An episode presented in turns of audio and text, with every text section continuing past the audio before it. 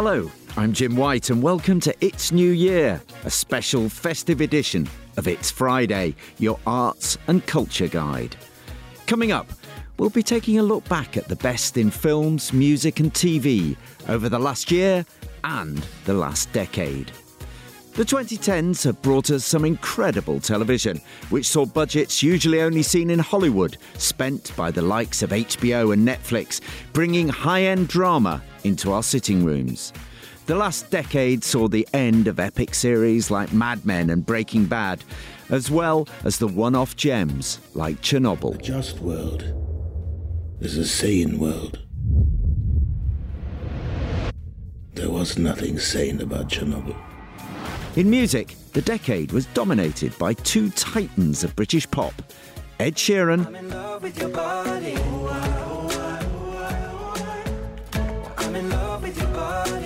and Adele.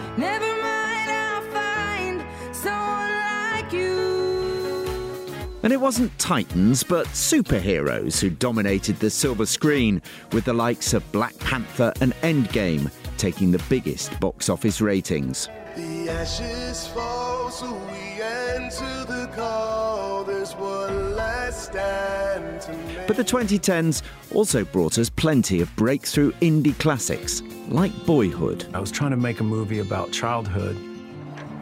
I just had this one big idea. Well, how about just get the same cast and we'll film a little bit each year? Like, could you do that? Would that work as a movie? Well, joining me to pick through the best and worst arts and culture that the 2010s had to offer are the Daily Mail's TV critic Claudia Connell, film critic Brian Viner, and Adrian Thrills, the Daily Mail's music critic.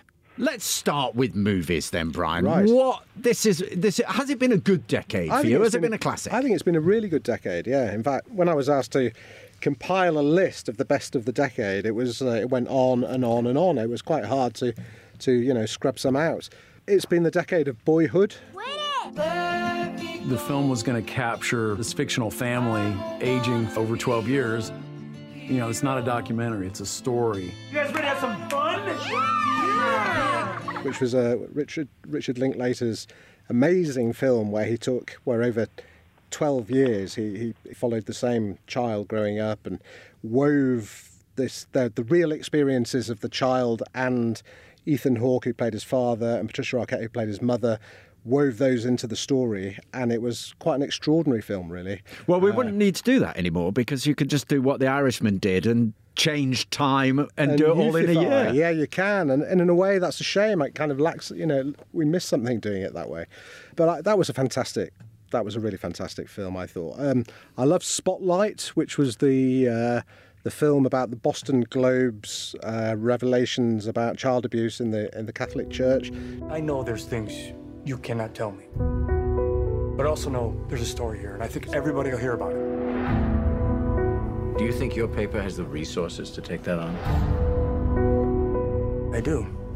Do you? True story, brilliantly acted, really wonderfully done, deservedly won the Oscar. I thought Brooklyn was a really charming, charming film. Welcome to the United States, ma'am. Dear Rose, I miss you and Mother and think about you every day. The most important news is that I have a job and I'm in a boarding house. I was glad to see you finally got some letters from home today. I wish that I could stop feeling that I want to be an Irish girl in Ireland. Homesickness is like most sicknesses it will pass. And it sort of came and went without too much of a, a fanfare, which I think was a, was a shame. It was about it was Saoirse Ronan, who's absolutely charming and has gone on to, to, to greater things. Uh, she played, it was set in the early 1950s, and she played a, a young, very naive Irish Catholic girl who goes and emigrates to, to New York. Uh, and it's about a sort of burgeoning love story that, uh, between her and, a, and an American boy. It was absolutely delightful, really charming goodness me, there was um, hell or high water. You know, the bank loan, just enough to keep your mama poor. Thought they could swipe her land. It's a big bank. It's too big. That's what she said. Now they can foreclose on Friday. So come hell or high water, get the money to the bank on Thursday. And then you are free and clear. which again sort of slightly came and went, and you know didn't maybe win all the plaudits it could have done, but it was a, a fantastic modern day western, really good, made by a, a British director, David Mackenzie. Uh, so there was that, and then from this year we've had Joker. This is the last time we'll be meeting. You don't listen, do you? You just ask the same questions every week. How's your job? Are you having any negative thoughts? All I have are negative thoughts. We've had the new Tarantino, Once Upon a Time in Hollywood, then there was Manchester by the Sea. There was, oh, I love ah, Manchester yeah. by the Sea. Uh, Manchester by the Sea, I think, was probably the most moving uh, movie I saw. What happened to my brother? I'm really sorry you couldn't get here in time. I gotta get up there before school lets out. So that's Lee Chandler. The Lee Chandler, huh? It was my impression that you'd spent a lot of time here over the years. Your brother has provided for Patrick's upkeep. I don't understand. Well, I can't be his guardian. I, I assumed Joe had discussed all this with you.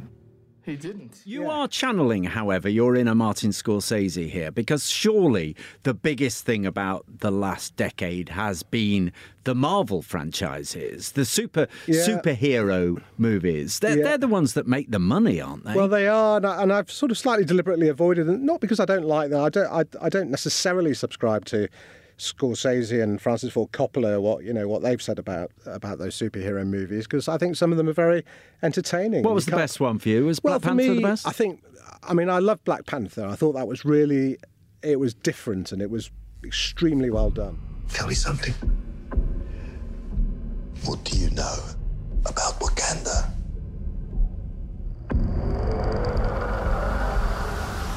It's a third world country. Textiles, shepherds, cool outfits, all front. Explorers have searched for it. Called it El Dorado. They looked for it in South America. But it was in Africa the whole time. I'm the only one who's seen it and made it out alive. Yeah, and you know, Avenger, the Avengers films, and Endgame. You know, it was, it was, and of course, all the you know the Star Wars films, all those you know the big, massive blockbusters. You know, some of them have been very good this decade, but. Uh, but I prefer to look at the, you know, the, the, the ones that have really made an impact on me are the slightly smaller, smaller, lesser films in a, in the sense of you know what they look like, the kind of visual, the visuals of them. You know, when a film relies so much on CGI, that for me, you know, it's not it's not filmmaking at its absolute best, in my opinion. you know. No, it's it's it's actually doing a kind of computer game. Claudia, Yeah. do you ever get the chance to go to the movies? Or, Oh yeah, I do. I do. And, yes, and yeah. would you agree with Brian? Is there anything he's missed out? You're thinking, why didn't you mention that? Oh, actually, well, well, no. Talking about Brooklyn, that I, I, I that reminds me. I, I absolutely loved that film. I thought that was, Oh, um, and it's just a film about about being homesick as well. It's just, Yeah. it was just, yeah, so moving. I think anybody who's had to live away from home for some reason, it just, it really captured that, just, just missing your home and missing your family. And, uh, and Adrian, are you a are you a, a superhero fan, or, or would you I avoid love those them? Marvel, the um, the Guardians of the Galaxy films. I thought were standouts. Groot has been traveling recently as Rocket's personal houseplant slash muscle. Peter Jason Quill. He's also known as Star Lord. Who calls him that? Himself, mostly. He's wanted largely on charges of minor assault, public intoxication, and fraud. Oh, I'm sorry.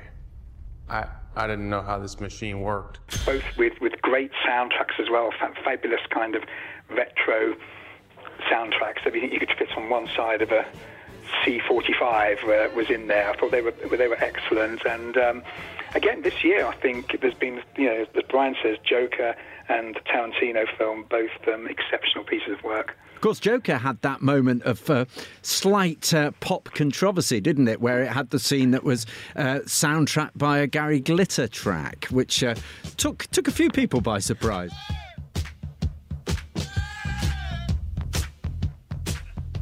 Yeah, I think that's uh, to say the least. Yeah, it's uh, very controversial. I don't think he actually earns any money from it, apparently, but um, it's, it's certainly a pivotal scene in that film, and uh, you know, there's uh, must have been some careful consideration went into that inclusion. I wonder if I wonder if they even knew Adrian when they uh, when they because American made film. I wonder if they knew about the uh, the glitter band and the and the associations. I bet they 'Cause didn't. It is a I kind don't of, it's a think he was perfect famous outside of the perfect UK. choice of music for that. But that, but that piece, of, but, but that piece of music is a familiar one in America. It's used a lot in sporting events Oh. as a kind of. Uh, Right, uh, yeah. so, so I think he was probably. Uh, thinking of that when he used Yeah. it rather than obviously uh, the dark associations. Yeah. Uh, you've been incredibly enthusiastic about the movies over the past decade. Um, anything you've seen that you thought, oh my word, no, every week you see something that. oh well, uh, yeah. There's a there, there are always you know huge disappointments, and um, I mean we've had quite a few this year, Jim. It has to be said. I there was a film called The Hustle this year, which was a remake of Dirty Rotten Scoundrels. Do you remember that Mm, with with mm. uh, Michael Caine and Mhm. Steve Martin, 1988 film. Sisters in Arms. I had no idea how small time I was until I met you. Penny. Why are women better suited to the calm than men? Because we're used to faking it. Well, The Hustle starred um, Anne Hathaway and Rebel Wilson, and it was so excruciatingly bad that you just kind of sat there with that sort of clench of embarrassment in your stomach, hoping that nobody in the auditorium thought that you were, had anything to do with it. You know, do you know what I mean? It was, it was, it The was finger of blame bad. was going to be I, pointed know, I don't you. know why I should think that because obviously, I, you know, I was just sitting there minding my own business. But I thought, I hope nobody in here thinks that you know I, I've had anything to do. with it. It was so bad. I th- I mean, you know, a little bit of Rebel Wilson goes a very long way in my opinion. So, uh, uh, but I won't pick on her. But anyway, Adrian, there's some of us in this world who still hanker back to the 70s and the 80s as the great decades of popular Guilty as music. charged, my lord. Yeah. And what, what, what, what, what will we look back to the 2010s? Is that how you say it? 2010s? I think it is. Yeah. What will we look back to the, tens, I twen- kind of, to the the- 10s? What will we say about the 10s? Well, I think the, the two artists, obviously from, from a British perspective, the two titans who've kind of straddled the decade have really been uh, Mr. Sheeran and Adele. I mean, I think if you look at the, I think the, the top five selling albums of, of the decade, you've got Adele's 21 and 25 in there at one and two. out of the blue, uninvited, but I couldn't stay away. I couldn't fight it. I had hoped you'd see my face and that you'd be reminded that for me it isn't over. Never mind, I'll find someone. And I think Ed at three and four with Multiply and Divide. Say, boy, let's not talk too much. Grab on my waist and put that body on me. I'm coming now, follow my lead. Come coming now, follow my lead. Mhm. I'm in love with the shape of you. We push and pull like a magnet do. Although my heart is falling too. There's another Ed Sheeran one just outside the top five, and um, they're the two big mainstream pop stars of, of the you know British rise of the decade, and I think they, they've actually made some pretty good records. Adele's 21, that second album, you know, I don't think romantic heartbreak has ever been articulated with quite as, as much kind of warmth and intensity as uh, as kind of her kind of drunken diary entries. Um, you know, I thought that showed her as a, as a singer-songwriter of, of the highest caliber, really. You know, songs like "Rolling in the Deep" and, of course, "Someone Like You." That moment when she sang it at the Brits, you just knew there was a superstar in the making there. Um, Ed, he's um, Ed Sheeran. I think my favourite record of his is probably the most recent one, 2017 one, "Divide."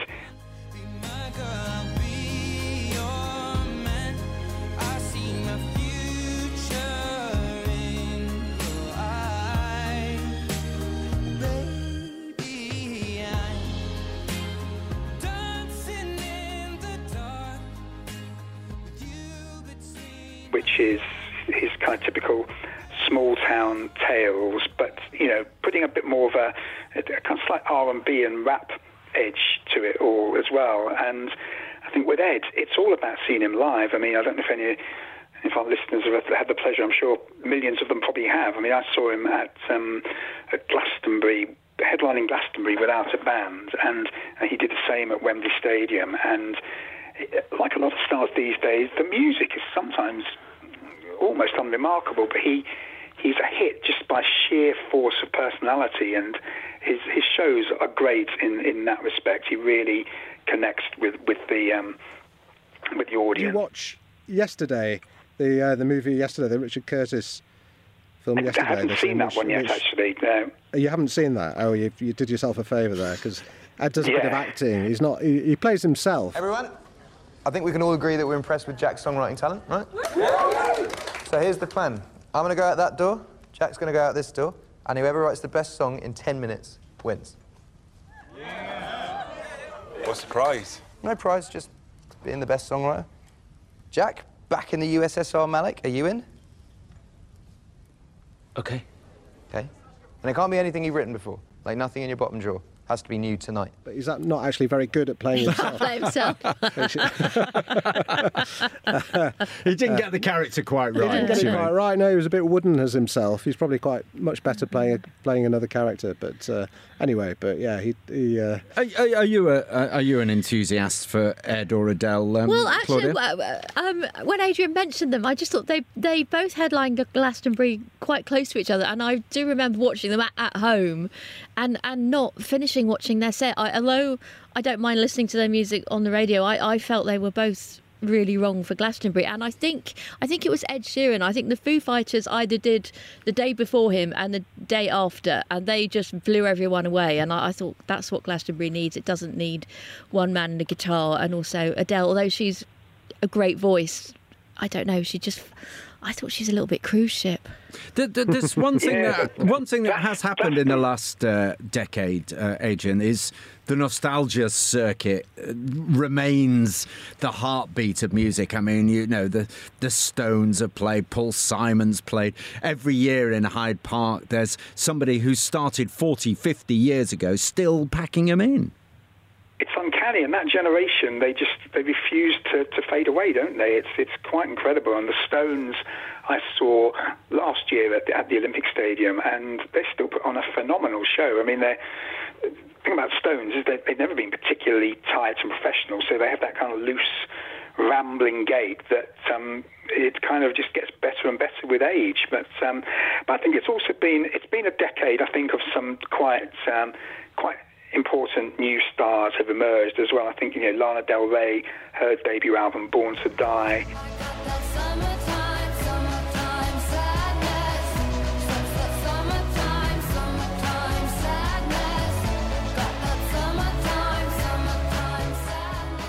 as a kind of mainstream pop record with a with this kind of very languid, almost gloomy edge to it, I thought was was a pretty exceptional record. The um, there's another American singer, Bon Iver, otherwise known as Justin Vernon.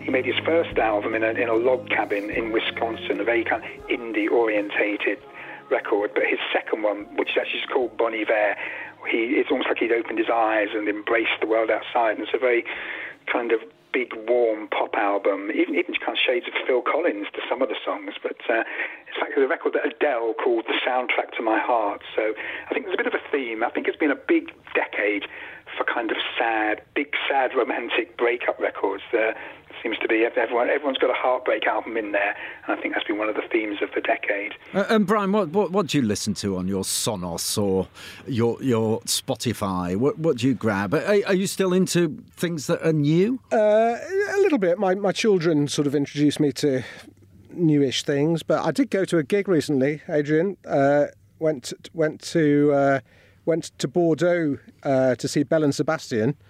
Which Oh, was wow, uh, yeah. yeah, which was fantastic. I absolutely loved that. It's the first gig I've been to. You are years. right at the cutting Yeah. edge. Well, I know and that's not exactly. That's for me. That is very cutting edge. uh, but um, but I am a bit of an old traditionalist, and um, you know, I'm a bit, I'm a, bit- I'm a huge Beatles fan. Always have been. Grew up in that part of the world, so. Um, which is what, actually one of the if I can just sort of swing this back to movies was one of the big disappointments about yesterday because You know, it had the Beatles music, and it had a, you know, it was Danny Boyle directed it, and I just thought it was one of the disappointments of the year for me. It just didn't didn't work for me at all. Uh, but yeah, the music was great. Yeah, music in films as well has been it's an increasingly big thing, isn't it? I mean, both as kind of innovative soundtracks, but also just films that um, either are either biopics, you know, the Elton and Queen ones, or yeah, absolutely. Blinded by the Light, which was just, and, and of course yesterday, you know, Blinded by the Light, which used the, the music of Springsteen as, as a kind of fabric that was, was woven into the story. I thought he did it really well as well. You should be listening to our music before you start getting confused and hating yourself.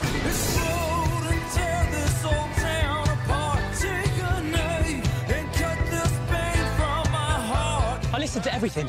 I can feel it all right here. It's like Bruce knows everything I've ever felt, everything I've ever wanted. Also, Adrian, the uh, all the documentaries this year about you know the Amazing Grace, the Aretha Franklin one, and the and the Motown documentary. They've been they've been incredible as well. Motown was like going to Disneyland. You'd see Marvin Gaye playing the piano, the young Michael Jackson.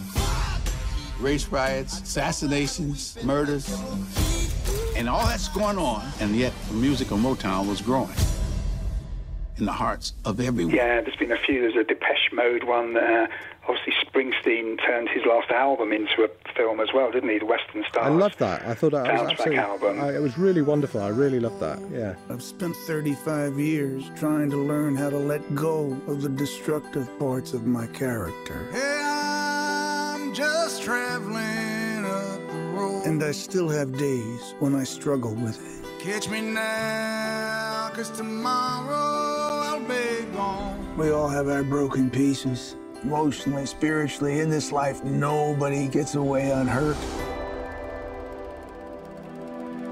And we're always trying to find somebody whose broken pieces fit with our broken pieces and something whole emerges. And, and Claudia, uh, you spend a lot of time in front of the small screen. Yeah. Things have changed completely in the past decade, haven't they? Yeah. Has that had any consequence on quality? Um, well, I, I think the quality is.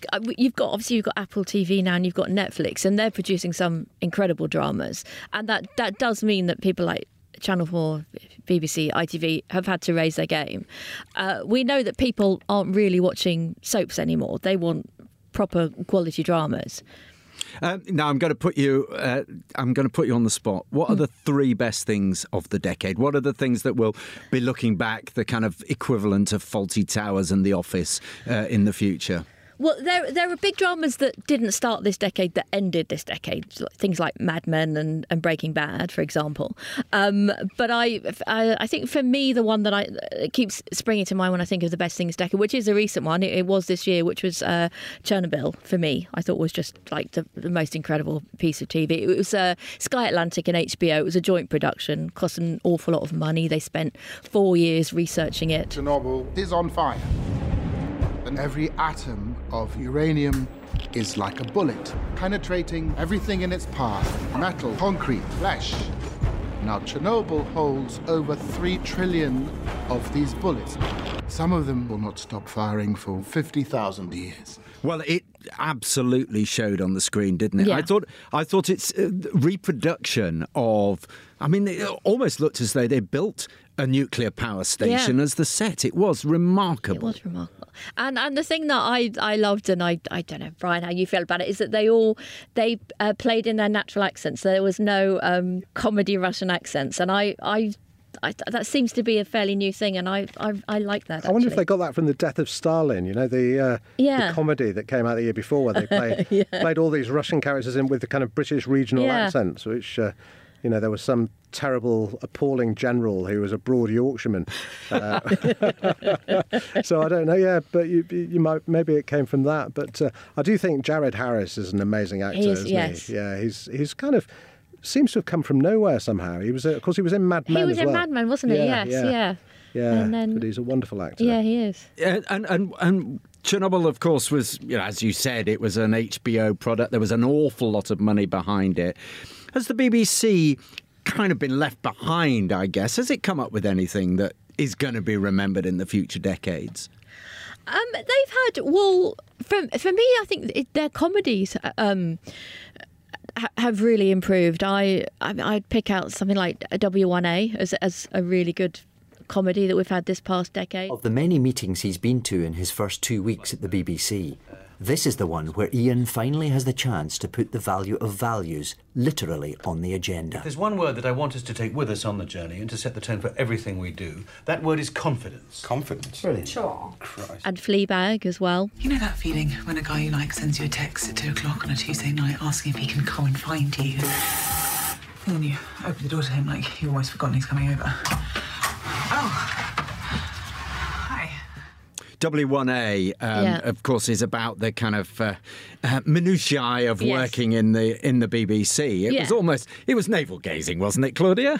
Well, I mean, if, if you've ever worked at the BBC, you've ever dealt with the BBC, you realise how how spot on this is. I mean, it's, it's people with ridiculous titles like the who do you had the director of Better and things like that, and then of course you had the head of values. Um, I mean, maybe it's it's a bit of a, a media choice, and maybe it didn't mean a lot to other people, but I, I just thought it was it was it came at the right time because it was I think it's it came on our screens in about 2014 um, and it was all it was very much about the sort of the woke generation and the snowflake generation which everybody was talking about at the time and it, it, it felt like it was right for that moment Beautifully written by John Morton. Yeah. And his previous comedy was 2012, Yeah.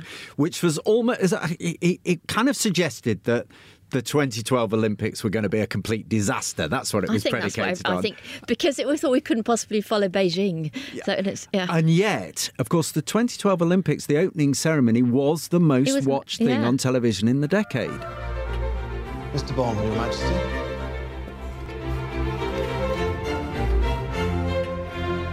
Good evening, Bond. Oh, is that right? Yeah, I didn't know the that. 2012 Yeah. opening ceremony. Uh, I think you know the figures are up there, sort of 20 million, and it was going back to the old. Yeah. Grand days of, of, of, of you know royal weddings and, Everybody and so watching the same thing Brilliant, same time, brilliant piece of Yeah. drama. Um, Adrian, uh, do, do, do you ever get to watch the telly? Or are you too busy Well, I, listening to I music? agree with Claudia. Actually, some of the some of the BBC comedies I think of the past ten years, the uh, a couple that stick out for me. Obviously, uh, there's People Just Do Nothing, which I think was, was very funny. My name's Chabuddy G, aka Chabuds, aka the Rig Doctor, aka the Mayor of Hounslow. I'm not actually a doctor or a mayor, but I can get you the certificates as part of a 36 month D-Wall contract that you will not be able to get out of. Again, that kind of fly on the wall or documentary style that was kind of pioneered by The Office. This country, I thought, was was brilliant as well. It was such kind of soft, warm, subtle satire about life in a in a Cotswolds village. I thought that was uh, kind of you know one of those ones you kind of watch and watch again, and you kind of see little nuances each time. So this is my cousin Kurtan, but not only is he my cousin, he's my best mate as well because he's the only person I can share a box of celebrations with. Tell him why. Because I love the bounties, but I won't touch anything else.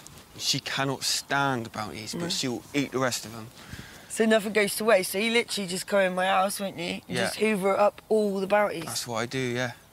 I like the underdog. I wasn't even that impressed the first time I saw it. I thought I'll give it another go, and it just it reveals its charms kind of very slowly. And I can't. I, every time I hear her mother shout "Kerry" down the stairs, I just, I just fall over laughing. It I'm is absolutely I've absolutely. never, I've never seen that actually. It passed me Oh, this country is wonderful. Is? Absolutely Yeah. wonderful. Yeah, yeah, And the mother's a great character because you never actually see her on screen. All You she never see her. She's this clearly played by- from the top of the stairs. Yeah, she's just this kind of disembodied voice. She she is clearly played by the by by the same uh, actors as her daughter. It's a it's a wonderful Yeah. series, and like all And the these things. vicar, the vicar's a great character. The uh, the Reverend Seaton. Oh, kind of, come uh, on, Adrian! You listen. You, you've hit the nail on the head with this country. Um, w- One of the other things that has come about in, in television is is the rise of the writer, and so we've seen people like Sally Wainwright with Happy Valley and and other uh, Yes, things yeah. that she's come up with. Jed Mercurio, Line of Duty. I'm surprised you didn't mention Line of Duty. Have you? Is it? Have you gone off Line of Duty? Has I, it I- faded? I, I thought the last series really, yeah, sort of jumped the shark, as, as they say. What do we got? Hijack of a transport by armed men wearing balaclavas. Three police officers murdered in cold blood. The hijack required a police insider. My team will get to the root of anything. That was series five, and I think we we know that there's another one to come. So yeah, that's what's what they, they tend to do with with their writers. Peaky They just sort Blinders of as well, you think? Yeah, Yeah. Peaky Blinders again. That's Steven Knight, isn't it? Why would I shake the hand of a man who didn't even fight for his country? It's not a good idea to look at Tommy Shelby the wrong way. Steven Knight's doing the Christmas Carol, you were telling yeah, me, so doing that might Carol. sound Yes. quite. Steven Knight, if I could just butt in here, Yeah. Steven Knight, uh, who I who I've met, very nice fellow. But he also before all this, before he started Peaky Blinders or whatever, he was one of the inventors of Who Wants to Be a Millionaire. Was he? Talk about a versatile fellow. Yeah, yeah. Was he? Yeah. Was he? Yeah. That is amazing. I. I, interviewed Steven Knight as well, and he told me, I, I, I, said, you know, it's very violent, Peaky Blinders. And he said, oh, it's nothing compared to the real thing that went on. I said, well, give me an example. And he, he got a lot of it from his, I think it's his great uncle, who lived through the 20s in, in Birmingham and said that uh, immediately after the First World War, there was a guy, a character who used to go around all the pubs on a Saturday night in Birmingham, in Small Heath, and he had a cage with a rat in it, and he used to put his head in the cage and fight to the death with the rat with his teeth, and then go and then to the rat's death, yeah, and then go around collecting money, and that was entertainment in Blimey. Small Heath on a Saturday Actually, night. Have you been to Small Heath on a Saturday night recently? It's still quite a bit like that. That'd make a good reality TV program. I think they do that on Yeah. uh, uh, uh, on that anyway. Reality TV, of course, has been a, a huge thing of the 2010s Yeah. as well. Um, strictly, or would you say I'm a celeb? What's the best of the two? I, I think Strictly. I mean, well, Strictly wins in the audience ratings. Um, I'm a celeb. This, this, the one that was on this year wasn't wasn't so great. Um, and the one that's really just dying a death is the X Factor. We didn't didn't have an X Factor, a, a regular X Factor this year. We had X Factor Celebrity, which was a disaster, and one they've just started, which is X Factor the Band, which is, is just started in December. And again, that's been an absolute ratings disaster. So I think we could see the end of that. We've witnessed the slow, painful death of those talent shows over the over the last couple of years, haven't we? I think they, uh, if they if they ever did have a a kind of place in, in the pop culture firmament, firmament, it was it was certainly early on when they were yielding the likes of Leona Lewis and One Direction, and yeah, actually produced some worthwhile acts. I think I think either the talent pool is becoming increasingly shallow, or or pop itself has kind of moved on. It's moved away from that manufactured strain into into kind of music that's being made in people's bedrooms on laptop computers, and uh, you know, kind of certainly a concept very alien to the X Factor. It's changed. It's changed almost as much as Simon Cowell's face has. this has been the decade of Bake Off, though. A perfect iced finger should be soft, light, and airy. Oh, look at those. Have to turn them round. You see, the end ones are getting a little bit burnt. How long have they been in? They need two more minutes officially. Yeah, I think is it yes, going from the the BBC to Channel Four, and yeah. Yeah.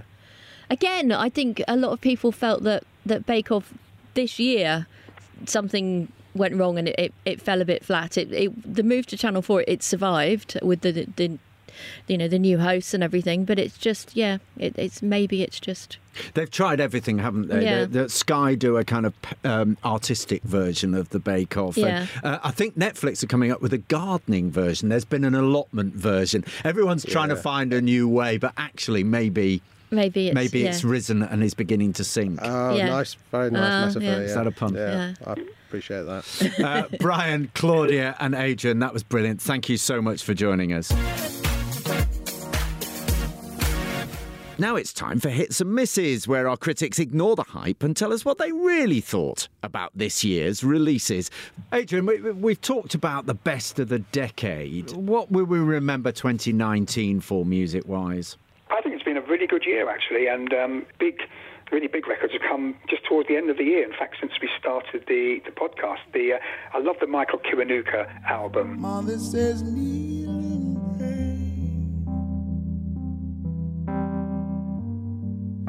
pray. When it hard, I will roll those sleeves. Life can be so. a real kind of modern soul classic came out towards the end of the year. Um, and again, the, the Springsteen live version of Western Stars is a big favourite. Ride me down easy, friend. Tonight the western stars are shining bright again. Here in the canyons above sunset. I think from earlier in the year, a couple of um, American female singers, Billie Eilish, her debut, she's the world's most famous teenager, and uh, anyone with, with teenage daughters or even younger uh, will be kind of probably aware of her music. Your girlfriend mad type, might seduce your dad But it's a really interesting record, co-written and produced by her brother, with some really interesting kind of earworm songs on there. Another one from earlier in the year, Mark Ronson's Late Night Feelings. Kind of moved him a li- away a little bit from the good time party music that he'd been associated with, and uh, he called it an album of sad bangers, and uh, some really interesting guests as well. Lykke Li, the Swedish singer, and uh, Camila Cabello uh, as guest vocalists.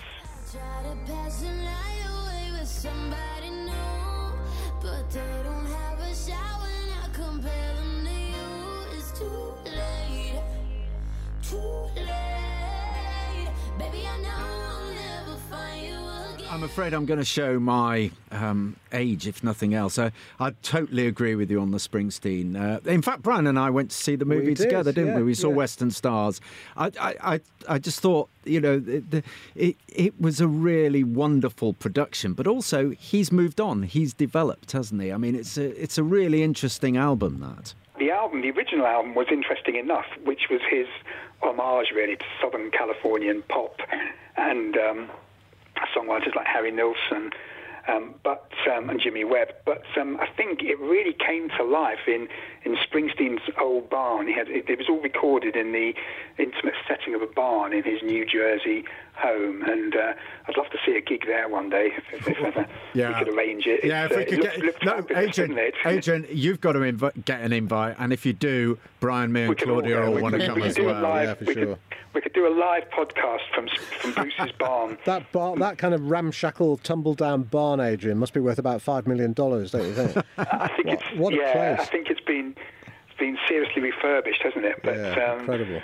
Yeah, a barn with a with a stage and a bar and um, Christmas lights everywhere. It's uh, We should all have one. Uh, and uh, Claudia, good good year for telly, would you say? Yeah, I think it's been a, a- an amazing year for telly. Actually, I'm just trying to think. Um, Fleabag was this year, wasn't it? uh, the second series of Fleabag was this year. Yes, yeah. Well, that must be the surely the one highlight we yeah, all need, that, that was isn't a, it? yeah, that was a, a great TV highlight. Yes, the hot priest, of course. I've got two important meetings and I look like a pencil.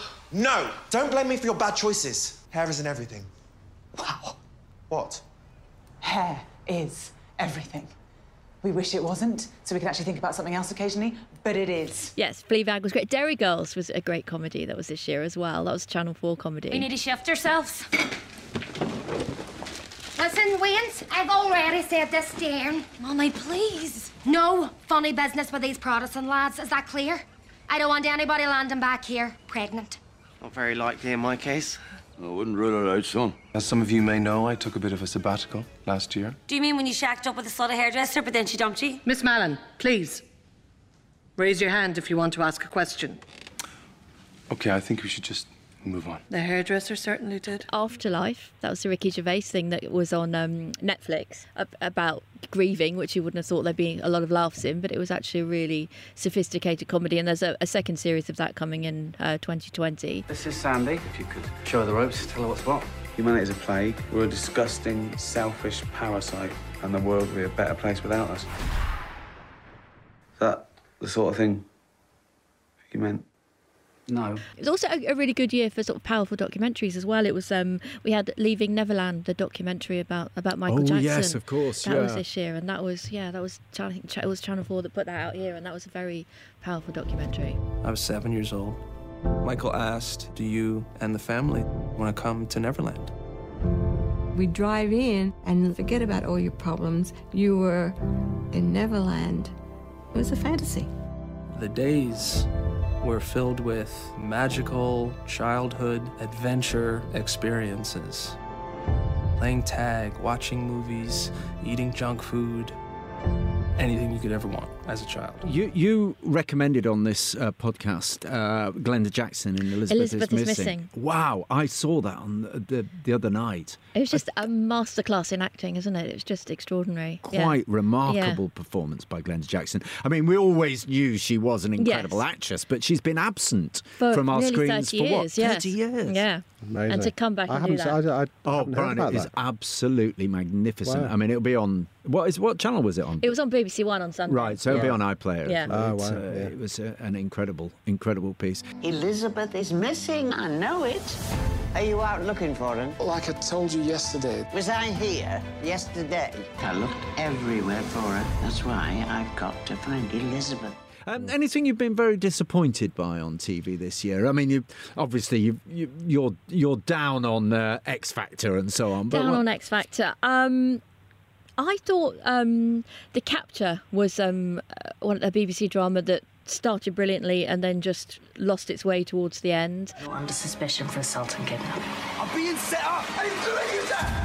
I was quite disappointed by that. the capture was the one with the sort of CCTV. That was, that was about and the it was- manipulation of Yeah. CCTV. Yes, Yeah. that was meant to be that the BBC had a, a big hit with the Bodyguard a couple of years ago, and that was meant to be sort of in that vein, and it, it didn't quite get there for me. And, and and Brian, movie wise, can you see beyond Joker winning the Uh, Oscar? Yes, I mean, I thought Joker was. I I think the Golden Globe nominations have just come out, and I think they've got it about right because. So they are what? Just remind us. Uh, well, Joker. Don't listen, to You You just ask the same questions every week. How's your job? Are you having any negative thoughts? All I have are negative thoughts. Once Upon a Time in Hollywood. In this town, that can all change like that. Marriage Story. Charlie and I are getting a divorce, Mom. You can't be friends with him anymore. Claudia and I were talking about it earlier. A lot, a lot of fantastic films this year have been Netflix productions. Uh, the Irishman being another one of them. You don't know that they're hounding me. They're looking at everything I do, and you let this happen in public. You're giving it to him. I'm going to jail. You understand? I'm going to prison because of you. I wonder what the I wonder what the breakdown when it comes to it. Uh, um, whether people more people saw The Irishman on TV than saw it in the cinema. I should think probably, well, certainly, yeah. By the end of the year, I bet more people have seen it on TV because it, did- certainly in this country it had a very short theatrical release. I think so. Uh, I saw it on the big screen.